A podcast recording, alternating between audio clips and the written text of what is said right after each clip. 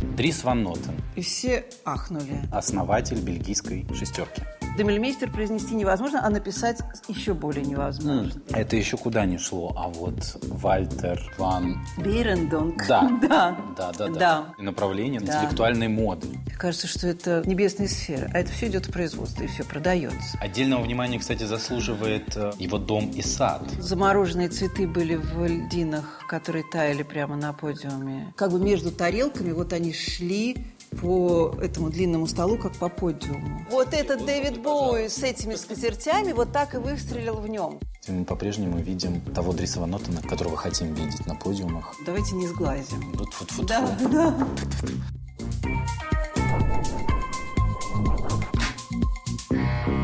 У нас сегодня необычный выпуск. Впервые за 1,5 года существования подкаста мы начинаем говорить о дизайнерах антверпенской шестерки, о бельгийцах, наших с вами любимых. Первым, о ком мы будем говорить, это Дрис Ван Нотен. Говорить о нем мы будем с Ольгой Михайловской, фэшн-журналистом, обозревателем Vogue, Коммерсант и автором телеграм-канала «Фронт Фэшн». Ольгу вы уже знаете по нашему с ней разговору об Альбере Эльбазе, который выходил совсем недавно на канале. Если не видели, обязательно посмотрите. Ольга, здравствуйте еще раз. Дрис Ван Нотен. Вот у кого не спроси, кто любимый дизайнер, многие говорят, особенно профессионалы моды, все говорят Дрис Ван Нотен сразу же. Меня это тоже не обошло, конечно же, стороной, очень сильно люблю. И единственное, что я о нем знаю, это то, что рассказано в документальном фильме, который был пару лет назад показан. Я смотрел в «Пионере» с субтитрами, все как надо, как хороший мальчик, в общем, пошел, посмотрел. Вы первый российский журналист, который взял у Дриса Ван Нотена интервью. И мне кажется, что с кем, как не с вами, собственно говоря, о нем беседовать. Насколько я знаю, до 2018 года бренд Дрис Ван Нотен был абсолютно независимым. Сам Дрис Ван Нотен участвовал во всех производственных процессах. Да. Но в 2018 году что-то пошло не так, и сейчас мы узнаем, что именно. Слушайте, мы на самом деле не узнаем, что именно пошло не так. Я, мало того, не думаю вообще, что что-то пошло не так. Я думаю, что все было так. Как из независимого дизайнера он все-таки вошел, вступил в один из известных конгломератов. Да. Во-первых, мы не знаем никаких деталей, подробностей этого контракта. У меня есть надежда и ощущение, стойкое, такое профессиональное ощущение, что контракт заключен умно. Не кабально, да, совершенно верно. Потому что, честно сказать, я не вижу изменений в какой-то его политике, ни в его эстетике, ни в чем. С тех пор, как он продался частично этому конгломерату. Что странно, я очень внимательно за этим слежу. И меня совершенно удивили мои коллеги телеграм-канала, которые говорили, что сразу как он продался, сразу первые 2 коллекции вообще не имели никакого отношения, не имели ничего общего с ним самим.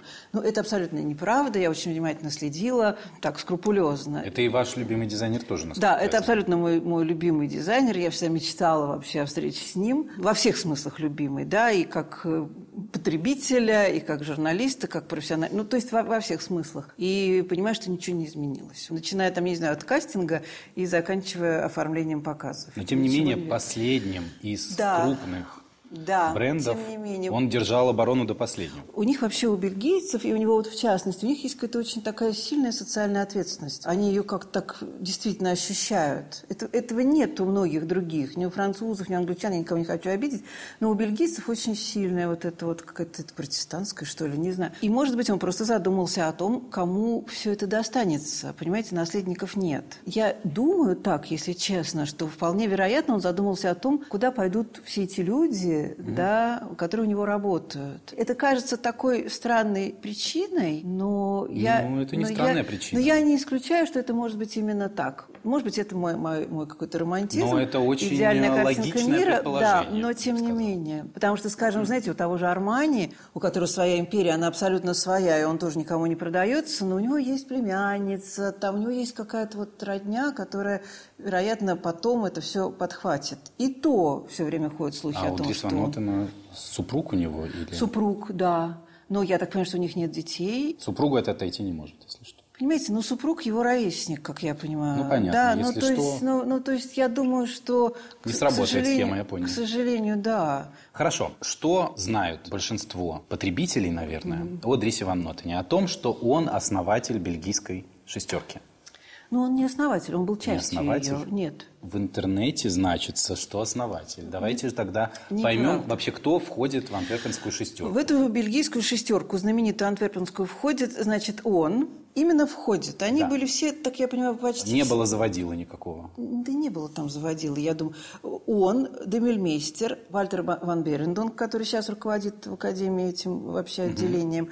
Там была такая всеми забытая дизайнер Марина Ии, которая почему-то вот пару лет назад решила возобновить свой бренд. Я не знаю, чем закончилось, как-то все, концы затерялись. И Биккембергс. Мы кого-то забыли. Дирка Ван Сейна забыли. Дирк Ван Сейн. Который тоже, конечно, к сожалению, немножко скрылся с горизонта. Хотя поначалу был вполне себе успешным. Ошибочная версия, что туда входил Маржела, он не входил. Да. Не входил, кстати. Это как бы плюс один. Они как-то так просто сбились в группку. Они учились все одновременно. Маржела учился раньше.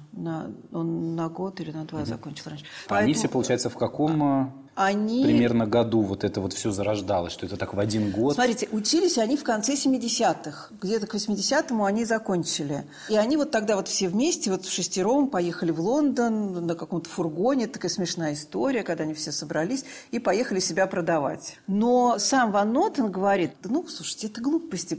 Нас объединили в шестерку, потому что никто не мог произносить наши имена. По отдельности. У нас такие сложные имена, что как бы по отдельности. И поэтому, но вообще у Дрис Ван Нотена самое, пожалуй, простое имя из всех. Потому что Демельмейстер произнести невозможно, а написать еще более невозможно. Да. Это еще куда не шло. А вот Вальтер Ван... Берендонк. Да. И он был прав в чем, когда он это сказал, что они все очень разные. Они, правда, вот по стилистике они абсолютно все разные. Но их объединяет, конечно, я знаю, что их объединяет. И тут он со мной согласился. Мне кажется, их всех объединяет очень такое практичное, как ни странно, отношение к моде. Обратите внимание, они все, ну, кроме Берендонка, который, ну, так, в общем-то, не сделал карьеру, вот, как дизайнер одежды, да, ну, мы его не покупаем и не носим, да? Ну, я знаю человека, который его носит. Ну, это Андрей Бартенев. Да, это такое же произведение искусства, как и сам Берендонк. Да. Остальные все абсолютно носимые, очень практичные, с очень таким правильным подходом к ремеслу. И, ну, Демельмейстер при всей своей готике всегда была очень коммерчески успешной. И Маржела очень коммерчески успешный дизайнер. И Ван Нотен очень коммерчески успешный дизайнер, ну, при всей своей независимости. Да. Но они все равно породили направление, на мой взгляд, интеллектуальной моды, что называется. Да, вот понимаете, вот это вот парадокс. Они все, конечно, такие интеллектуалы в моде, но Маржела-то уж особенно. Но при этом Маржелу уже носить одно удовольствие. Ну, того Маржелу, который был при Маржеле. Мне кажется, сегодня это... второе какое-то пришествие произошло. Да, и это прекрасное качество, это очень хорошо сидит. Потому что Таби Бутс – это самый, мне кажется, инстаграмабл обувь последнего времени. Да, но даже простые какие-то. Я как минимум двоих гостей помню, которые сидели напротив меня в этой студии. Это Рогов и Минагарова. Точно. Оба в Таби Бутс были. Да, у них вот это какая-то ремесленная закваска, при том, что это Академия художеств. Там именно... учат рисунку всерьез, они пишут с натуры. Да, это то, чего нет в других фэшн-школах, а у них есть. И они все при этом говорят, что это очень сильно и очень важно, как бы было в их становлении как дизайнеров. И что в моде почему-то, как они считают, это было очень важно. При этом он сам говорит, Ван Нотен, что то, что вот они учились в конце 70-х, то есть такое панковское время, и что это такое дало вот этот вот такое столкновение с их этим классическим образованием, а у них оно было настолько классическим, что их там за длинные волосы выгоняли с занятий, отправляли в парикмахерскую. Да, не разрешали приходить в джинсах. Можете себе представить? Уже, по-моему, в России приходили в джинсы в Советском Союзе. А им не разрешали, да. Но они все почему-то говорят, что вот это вот сочетание вот всего нового, новаторского и вот такого вот жесткой классики такой, традиции, оно и дало вот этот эффект. Но мне кажется, это даже прослеживается в творчестве. У него-то точно. Вот у него, пожалуй, как ни у кого. Да, у него как ни у кого. Что мы о нем знаем? По-моему, не самой простой семьи. Он из совсем непростой семьи, и семья, конечно, многое, мне кажется, объясняет, потому что дед был мужским портным, и, собственно, как я понимаю, был одним из таких родоначальников, ну, как бы мы сейчас сказали, мужского претапорте в Антверпене, да, вот вообще. То есть он был портным, но уже, вероятно, делал какую-то такую серийную продукцию, какими-то, наверное, мелкими партиями. А родители, мама с папой, были хозяевами, как бы мы сейчас сказали, мультибрендового бутика, по сути, единственного в Антверпене, который продавал там Версаче, Армани, ну вот. И он ребенком ездил с ними на показы, на закупки. То есть он, конечно, в этом во всем вырос. С одной стороны, этот дед, прежде всего, такой классический мужской костюм. Но это уж такое высочайшее портновское мастерство. Это, с одной стороны, же самая сложная, по-моему, конечно, конструкция, которую можно сделать. Конечно, да. А с другой стороны, вот эти мама с папой со всеми Версаче, Армани и так далее. И он среди всего этого варится. Мама при этом была, естественно, коллекционировала винтажные кружева, скатерти там голландские, старинные. И все это ему показывала и рассказывала. И он говорит, что он в этот момент предпочитал слушать Дэвида Боуи. И вот это все, конечно. Вот это слушать Дэвида Боуи и смотреть на скатерти. Вот это вот Дэвид Боуи с этими скатертями вот так и выстрелил в нем, конечно. Вот это вот сочетание... такого абсолютно какого-то любви к старому, к традиционному, да, и при этом очень такой современный новый взгляд. Отдельного внимания, кстати, заслуживает его дом и сад, ну, это вообще... которые показаны также в документальном фильме. Обязательно посмотрите, очень красиво. Эстетика того, как это выглядит, это просто что-то невероятное. И когда это показывали в фильме, ты смотришь это в кинотеатре, у тебя полное ощущение, что ты идешь по этому саду. Мне его пиарщики, когда мы встретились перед этим интервью, и они стали меня спрашивать, про что я хотела бы говорить, то есть я говорю, про сад, конечно. Они говорят, лучше только не даже не начинайте туда, потому что вы не закончите никогда, а у него ограничено время. Я решила, что это как бы шутка, но действительно, когда начинаешь говорить про сад, он про сад может говорить часами. Мы сидим с ним в музейной комнате какой-то, да, и он начинает рассказывать про этот сад. Я ничего не понимаю, я не знаю ни этих цветов, названий, ничего. Я видела этот сад, он очень красивый, но на фотографиях. Да? Он говорит, вы понимаете, нет лучшего отдыха, чем косить траву в саду. Он говорит, для меня лучшего отдыха нет. Вот мы с вами говорили про то, что считается, что я много путешествую, что я очень много идей привожу из путешествий. Он говорит, нет. Антверпен его родной город? Родной, да. Они прямо где родился, там и пригодился. Да, далее происходит обучение в... И там учился, да. И там же открыл этот первый свой магазин. Первый магазин, и я был возле этого магазина. Это что-то невероятное. Самый красивый магазин одежды, который я видел в своей жизни. Я пробрался внутрь. Это очень старое здание. Там внутри все в дереве в таком. В дереве. И там же снаружи тоже. Снаружи этот угол тоже. Сейчас появляется фотография, где я стою возле этого самого магазина, потому что внутри фотографировать запрещено. Как только ты пытаешься что-то запечатлеть, сразу подбегает очень симпатичный продавец или девушка-консультант и вежливо тебе показывают фото. Goodbye. Да, нельзя фотографировать внутри, потому что это уже, как, видимо, полумузейный такой вариант. Да, это было буквально пару лет назад, наверное, перед пандемией. Слушай, в парижском бутике, пожалуйста, можно фотографировать сколько угодно. Как скоро после окончания академии происходит бренд Дрис Ван Нотен? Бренд как таковой запустил, я так понимаю, сразу. Он же запустился с этими мужскими белыми сорочками, которых он сделал просто какое-то огромное количество. То есть первые коллекции его были они мужскими. Были такие моно. Да. Он вообще начинал с мужского. Он даже он занимался мужским дизайном. Да, он даже показы в Париже начинал с мужских. И потом в 1994 году, по-моему, добавилось женское. То есть это очень странно. При том, что он говорит, что когда он делал, например, дипломную коллекцию, он там все это намешал. Кстати, я никогда об этом не думала, но он мне объяснял, что в те годы, конечно, никто так сразу не делал мужское и женское, что все как-то делились. Строго на... Когда он это сказал, я это поняла, что это правда так. Я вроде как занимался мужским. А потом его универмаги, которым он продавал, собственно, эти мужские там белые сорочки, попросили переделать их на женщин. Какой-то известный, по-моему, универмаг. Барнис, да. Он, надо сказать, очень трогательно, когда Барнис обанкротился и закрылся, в прошлом году, или когда это было, он там выложил в Инстаграме свою первую витрину, как-то очень так трогательно. И он говорит, что он до сих пор считает, что ничего красивее белой сорочки на женщине представить себе невозможно. То есть тот момент, когда он выпускает мужскую коллекцию, состоящую в основном, основанную на белых сорочках, ее активно начинают носить девушки и женщины. Я так понимаю, что, в принципе, конечно, большинство его мужских вещей, его-то точно, как раз...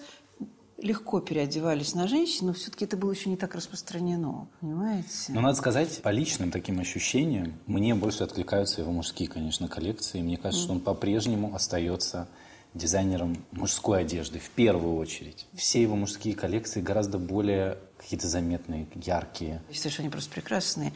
но женские очень люблю тоже. Я считаю, что его вот это портновское, вот это его начало, на женский крой как бы оно тоже отлично легло. Все вот эти пальто, плащи, такие как бы как мужские, но при этом абсолютно... Они очень женственные. Они, опять же, идеально садятся. Вот что парадоксально. В то время открыть свой бренд было очень непросто или просто непросто? Ну, это было просто непросто. Это было намного все-таки легче, чем сейчас. Конечно. Это они все сами говорят.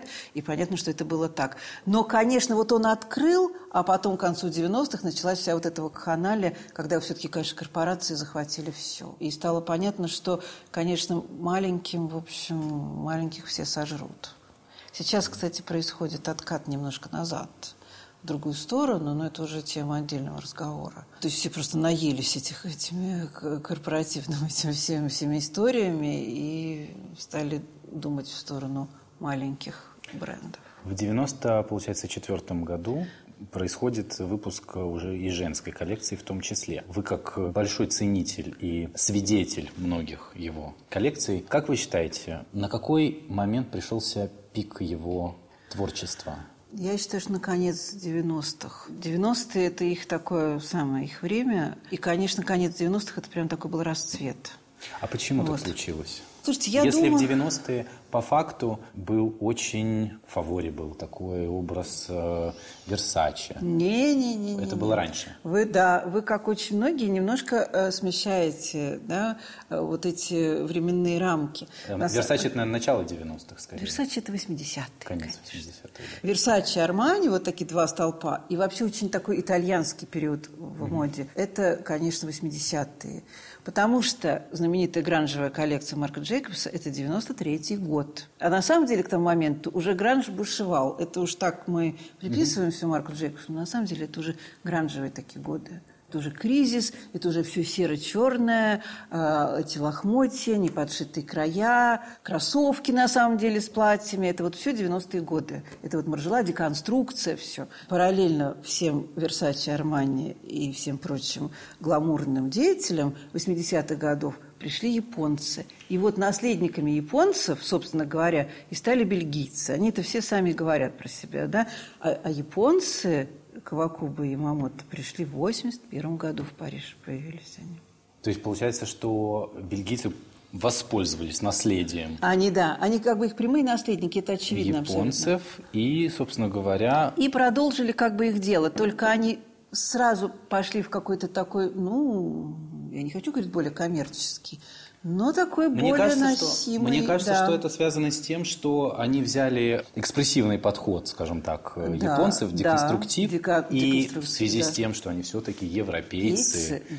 Италия не так далеко, Франция тоже, в общем-то, рукой подать. Конечно. Как-то это все так соединилось и стало очень носибельным. Да, стало намного более носибельным, хотя никто не будет спорить с тем, что японцев мы все прекрасно носим, и ничего, здесь нет большой проблемы. Но, тем не менее, все-таки это был взгляд на европейский костюм японцев, это одна история, а это уже европейцы, которые все это впитали, переработали и выдали некий новый продукт. Новаторство Дриса Ван Нотена заключается в чем? Основные моменты, которые, возможно, касаются не только кроя, не только там, знаете, возможно, придумки. Это был какой-то, в моем понимании, абсолютно новый, в принципе, подход к дизайну, к одежде в целом. Вот это какое-то соединение и сочетание абсолютно полярно противоположных вещей, мужского какого-то шинельного сукна и вышивки на нем, наоборот, какого-то милитари кроя, и при этом все это из парчи или там из каких-то вот этих индийских тканей. Понимаете, вот такого портновского, абсолютно мужского портновского искусства, и при этом такой какой-то трогательной совершенно женственности, которая вот в каких-то вот этих вот цветочках, этих пышных юбках. Вот это было, конечно, очень характерно, в принципе, для 90-х, но я считаю, что это, конечно, его, в первую очередь, толчок вот такой. Это сочетание несочетаемого. Вот эти кружева мамины и Дэвид Боуи, да. Насколько я знаю, его также отличительной чертой было то, что его показы, это всегда было взаимодействие со зрителем. То есть это были театрализованные какие-то такие представления, модели, которые ходят по столу. По столу это один был, да. Это юбилейный был, вот этот 50-й, что ли. Первый женский показ он сделал, знаете, что он привез индийские матрасы, такие полосатые, грубые. А показ был в отеле в Жорж-Сенк, по-моему, в Париже. То есть, ну, в каком-то таком прям совсем гламурном-гламурном. И он положил их просто на полу, вот эти грубые индийские матрасы, ну, в качестве сидений. И у него все показы, они прям такие, ну, как бы вам сказать, они всегда... Я бы не сказала, что это театр, потому что вот, не люблю театрализованные показы, но это всегда... Они на грани как-то. Да, и это всегда настолько эффектно. При том, что это обычно подиум, как правило, да. Это не всегда вот так вот, что они ходили по столу. По столу это вообще была отдельная история. Это был вот юбилейный показ. Да, потому что они накрыли как бы такой праздничный стол, сделали вот эти вот огромные хрустальные люстры и пустили моделей как бы между тарелками. Вот они шли... по этому длинному столу, как по подиуму. И потом эти люстры опускались. Вы же лично присутствовали на его показе? Да. Сколько примерно вы смотрели? Ой, много. Ой, очень много. И надо сказать, что даже вот не этот, а вот был, например, один показ 2000-го, это я точно знаю, что это весна-лето 2000-го, когда они ходили вот по кругу, это было, я думаю, что это было здание цирка, я уже сейчас не помню, потому что это была круглая такая арена, и задник, вот этот, вдоль которого они ходили по кругу, он был разделен на такие цветовые большие блоки. Очень красивых цветов. Он же колорист, конечно, такой потрясающий. А они ходили, у них была одна из самых таких простых коллекций. Такие пышные юбки, они чуть-чуть так вот как бы волновались. Такие плоские тапки, пышные юбки и какие-то простые такие сорочки. И эти юбки тоже были все разных цветов. И они проходили на фоне каждый раз вот этого яркого фона. И это абсолютно каждый раз была...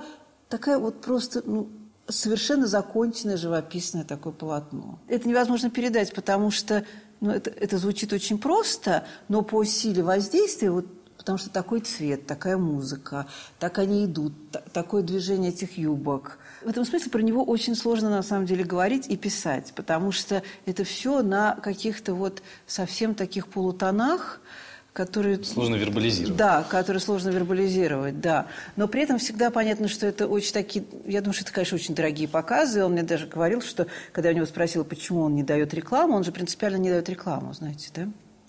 Не дает ни, то есть никому. Ни в одном глянцевом журнале? Ни в одном, нет, он не дает рекламу, это принцип. И когда я спросила, почему, он сказал, потому что, когда я появился, меня поддержали просто по любви независимые небольшие издания. Я им очень за это благодарен. А когда у меня уже появились деньги на то, чтобы давать рекламу, он говорит, я понял, что это будет несправедливо, если я буду давать рекламу крупным изданиям, которые меня тогда не поддержали бесплатно, а этим не буду давать. Он говорит, а с другой стороны, давать маленьким изданиям рекламу довольно бессмысленно. Он говорит, и я решил, что я лучше эти деньги буду всегда вкладывать в показы. Лучше сделать показ вот так, как тебе хочется, чтобы это было, ну, чтобы не... Ну, и, к слову говоря, очевидно, что деньги в показы вкладывались немалые совершенно, потому что для создания, например, атмосферы сна в летнюю ночь в сезоне весна-лето 15 года дизайнер пригласил аргентинскую художницу Александру. Очень сложная фамилия. Очень сложная фамилия, Киха, да, я не помню. Кихаюк. Ага. Пригласил аргентинскую художницу. Да. Сделаем это так. И она сделала инсталляцию живого растительного ковра, да, на котором в финале показа модели резвились как нимфы. А вот еще в опере «Гарнье», когда была устроена техновечеринка буквально. Вот это, кстати, я не была, это я не помню. Это осень-зима 2016 года, мужской показ. Я его мужской. Даже смотрел. Да, да, это очень красиво было и необычно. В опере техно. За счет света это все было. А вот этот вот показ, мне кажется, как раз он был после того, как он продался этим. Жизнь поделилась на две. Да, когда замороженные цветы были в льдинах, которые таяли прямо на подиуме. Там были вот такие ледяные кубы, ну, почти в человеческий рост. И в них были букеты внутри замороженные. Настоящие букеты. В настоящем дивной льду. Красоты, да, в настоящем льду. И он начинал таять. И вот они шли, и потом они в результате уже шли по воде. Очень красиво, действительно. То есть, и ты понимаешь, да, что как бы никакая реклама этого не стоит.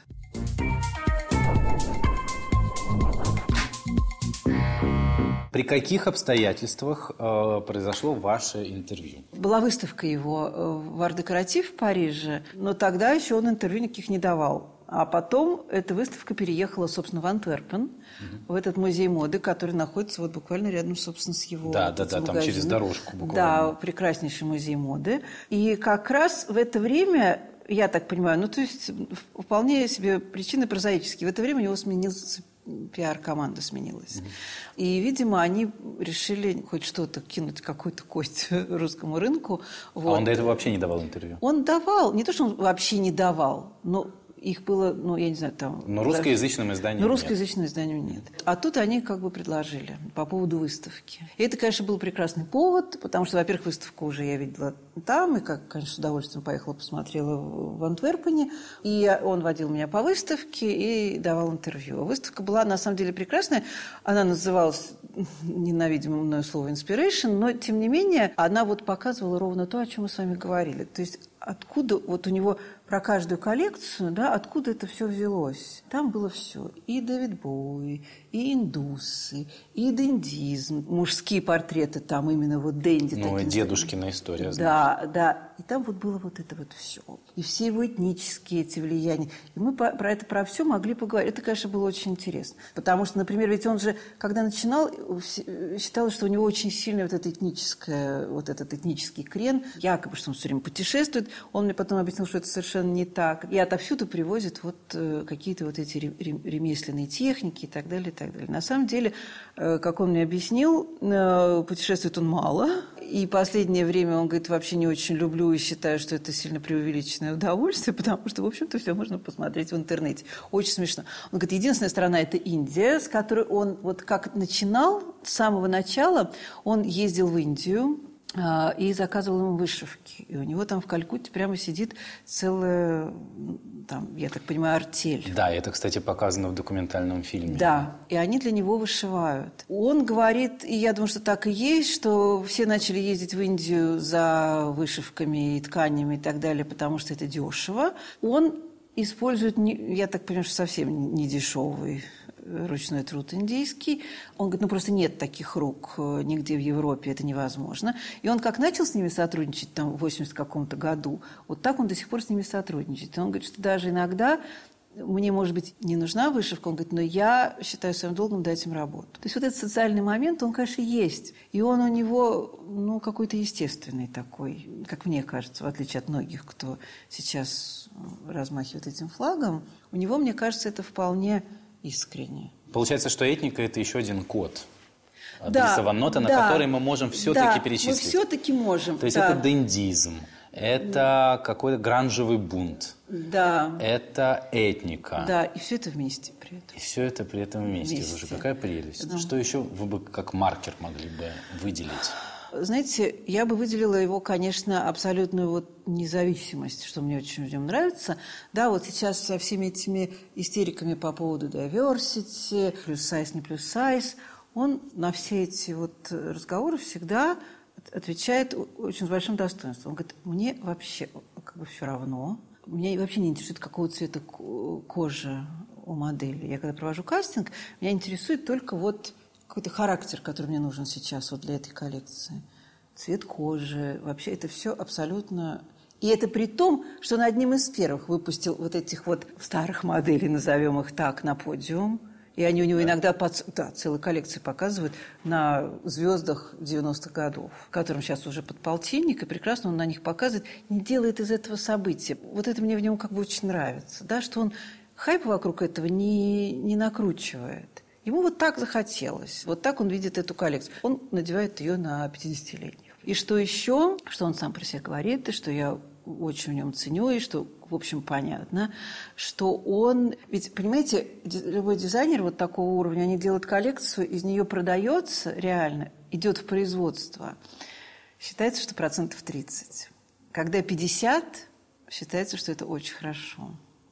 Он говорит, что он реально пускает в производство абсолютно все. То есть вы понимаете, да, что когда вот он ее сделал, пришли байеры потом, вот сколько они закупили из этого, для того, чтобы это производить и продавать. Вот у него закупается 100%. То есть ничего он не делает ради того, чтобы просто выпустить на подиум. К вопросу об устойчивой моде, понимаете, вот. Ну, это он так вообще не называет и об этом не говорит. Это какой поразительный подход, да? Это поразительный подход в том смысле, что... Вот он как бы весь такой арти. да? Да, а вот, при этом... Вот не клеится как-то образ конъюнктурщика с таким вот большим художником. Вот эта его парадоксальность, она, мне кажется, вот она вот во всем. Вот на каждом, вот на каждом сантиметре всего, что он делает. Вот это все такое искусство, казалось бы, когда ты смотришь на это, кажется, что это просто какие-то небесные сферы. А это все идет в производство, и все продается. Понимаете, вот в чем дело. Ему и не нужна реклама. Вот он не дает, она ему не нужна, потому что у него, в принципе, все продается. Мне кажется, у него достаточно серьезная армия поклонников, да, которые не просто любят, а действительно носят его тотал вариантом. Да. Я многих таких знаю. И я многих таких знаю. Насколько известно, Дрис Ван Нотен первый человек, который сделал коллаборацию в конфигурации люкс и люкс. Люкс и люкс. Да, это коллаборация с брендом Кристиан Лакруа, совсем недавняя. Да, но Кристиан Лакруа как бренд-то не существует, уже он уже давно закрылся. Понимаете, вот тоже. Он сам говорит, что да нет, это не коллаборация, и вообще не называйте это этим словом, а это вот типа я... Как-то вот смотрела его старые коллекции Лакруа, которые, конечно, были прекрасны. И вот одна из них мне так понравилась, и я подумала, что вот я бы хотел по ней сделать свою коллекцию. И понял, что честнее будет, если я его приглашу к сотрудничеству. Прекрасный план. Понимаете, кто бы еще кого-то приглашал, тем более забытый и забвенный дом. Да, человек, которого дом закрыли. Лакруа же когда-то купил ЛВМАШ, и потом закрыл аккуратно, да. Это как раз вот Лакруа, как раз такой пример вот какого-то неуспеха в этом смысле коммерческого. Хотя был коммерческий успех. Да, был, но очень недолго. И вот его как-то, вот его закрыли, и все. Рассвет пришелся на 80-е? Ну, конец, да. Короче говоря, это он сам не рассматривает это как коллаборацию. Но благородно это было очень, то, что он вместе с ним вышел на поклон. Это было прям потрясающе. Никто же этого не ожидал. Опять же, он не трубил про это вот нигде.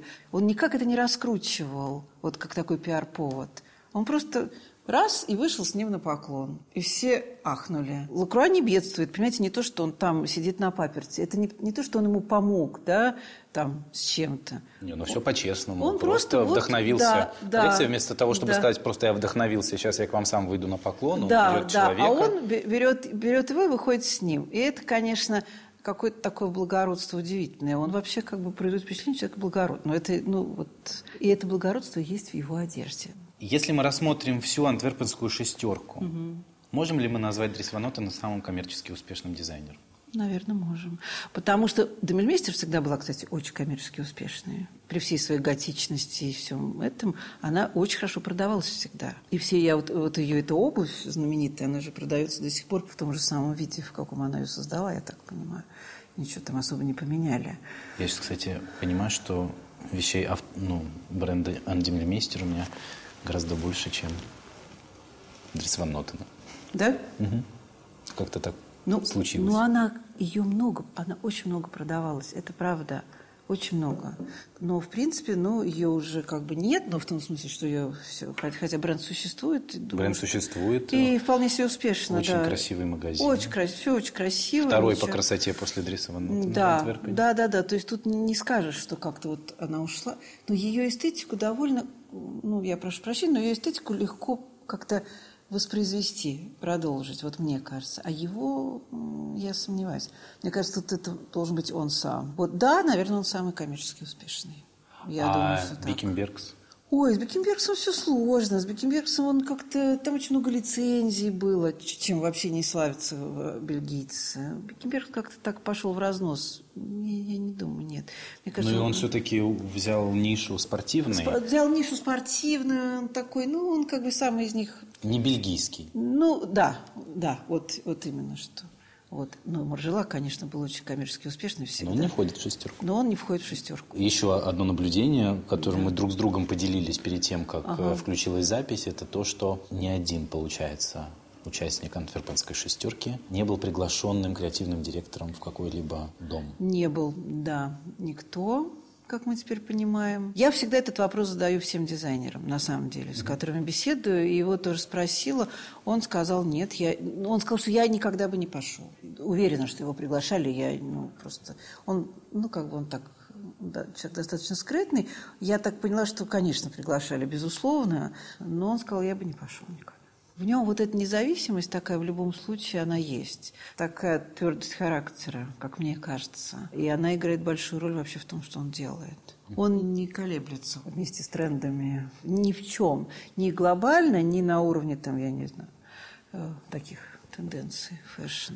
Приятно осознавать, что вне зависимости от вхождения или примыкания к какой-то корпорации или конгломерату, это никак не сказалось на творчестве. Мы по-прежнему видим того Дриса Ван Нотена, которого хотим видеть на подиумах. И надеюсь, что так дальше оно и продолжится. Да, давайте не сглазим. Фу-фу-фу. Да. Спасибо, Ольга, вам большое. Было очень интересно. Друзья, поставьте лайк этому видео, напишите нам обязательно комментарий, напишите, о ком еще из знаменитых дизайнеров вы бы хотели услышать рассказ. Всем пока!